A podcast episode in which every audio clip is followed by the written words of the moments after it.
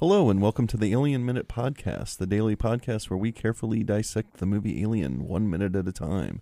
My name is John Ingle. And I'm Mitch Bryan, and today we will be looking at minute nine as we follow Captain Dallas across the bridge, into a corridor, and finally into the room where the computer brain of the Nostromo resides, lovingly referred to as Mother.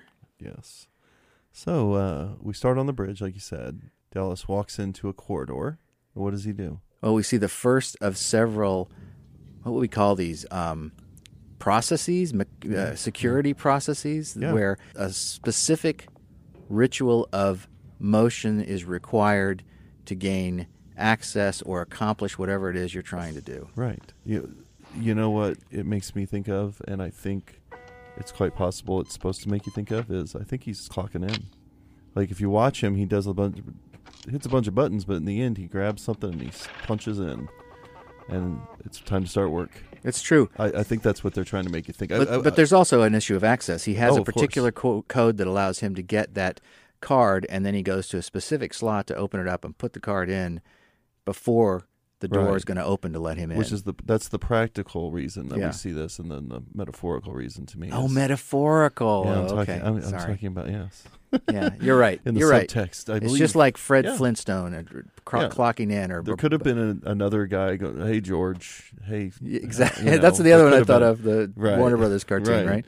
So the I think that is what you're supposed to think of, and, yeah. and it's just as you know, industrial piece of machinery, he's punching into it. And then he, uh, it opens a door, and he walks right into the future. Yeah, and, like, that's me, true. You're right. It's a very strange cut because from so far we've seen relatively familiar imagery. It looks like a factory. It looks like a submarine. It looks like things we can relate to. And then he walks into a, a stark white blinky machine, uh, computer brain, and this is much more traditional futurism. Uh, Uh, think that we're even, in nineteen seventy-nine, you're used to seeing this, you yeah. know, from Star Trek or from anything uh, that that was, you know, portraying the future. So, uh, But it's great one, because he, he swivels around in yeah, that chair, and then, it, it's like Captain Kirk in his chair, isn't it? Yeah. Swivels around in his Captain Kirk chair, and then we get the first, arguably the first character subjective shot in the movie, yeah. which is his point of view looking at Mother.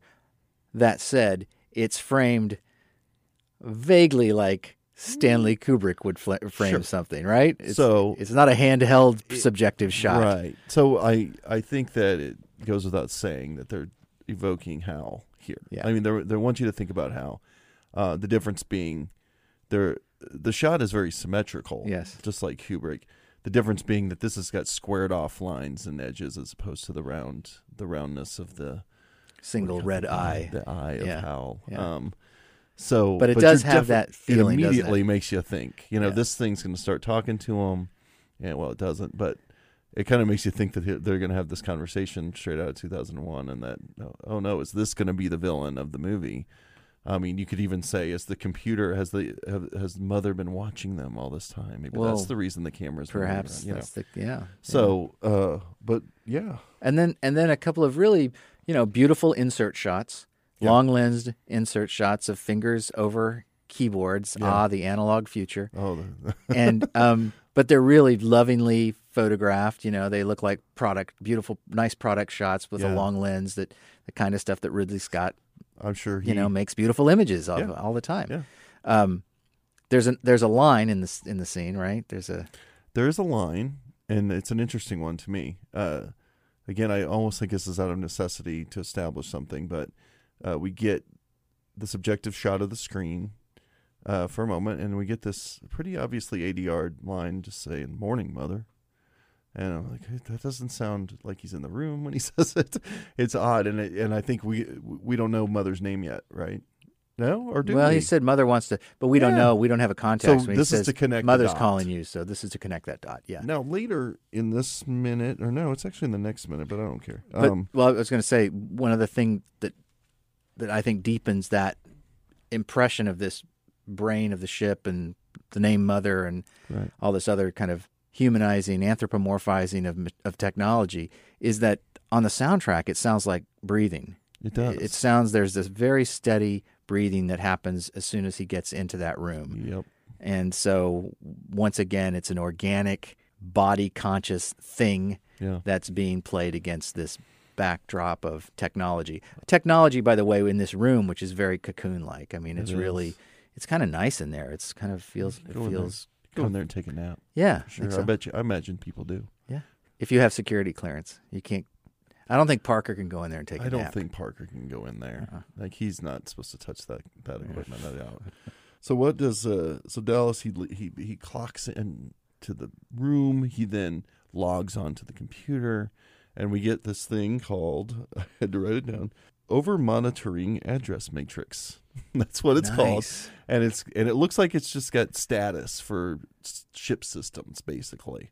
All the way down, you know, you'll see, you see different ones. We don't need to go through them all. The one that's most uh, notable to me is the last one. And the there's two columns. The last one in the last column is life support. What do you think life support is at? I don't know. Zero percent. Now, what does that mean? Really? Yes. I looked at it a bunch of times, and I wondered, you know, this is Maybe a film it, made in the it, days before you could pause things on your computer and look at every yeah. frame, and they thought people might not notice, or if they did, it would be a fun little Easter egg. But, I mean, is this another example of, of uh, foreshadowing? Or, or does it mean that the computer isn't having to... Maybe isn't having to do make an effort to to mon- to take care of life support because those systems are functioning. Sure, you you could ruin my thesis by saying that. I just tried. But, no, yeah, I was. I'm reaching. I'm reaching trying. it that this is some sort of like the crew's expendable foreshadowing. Oh, really? Like yeah. it's really intentional. It's not just. A, well, I mean, not... they intentionally put it there. Well, yeah, yeah. Uh, but... but is. You know, they're not necessarily saying literally that the computer is not going to provide life support, yeah. but it's just a, a tiny little Easter egg hint at the expendability of the crew. I don't know. I'll buy the, that for a dollar. I'm reaching, I'm reaching. I think we did pretty we'll well. Talk about for a movie a minute at a time. Um, so. And it's one minute where somebody just basically walks up, clocks in, goes in, and sits down. So yeah, because I'm not, I'm not sure that there's anything else we need to talk about in this. No, minute. but but I think something's coming up. So something's coming up exciting. for sure. So. All right, well, that's going to do it for minute number nine. Check us out on iTunes uh, if you haven't already, and subscribe. Uh, leave us a review if you want to, and you can also come to our website at alien minute dot com, um, or follow us on, on uh, what is it called, Twitter. Follow us on Twitter at Alien Minute Pod. Thank you, and we'll see you tomorrow for minute number ten.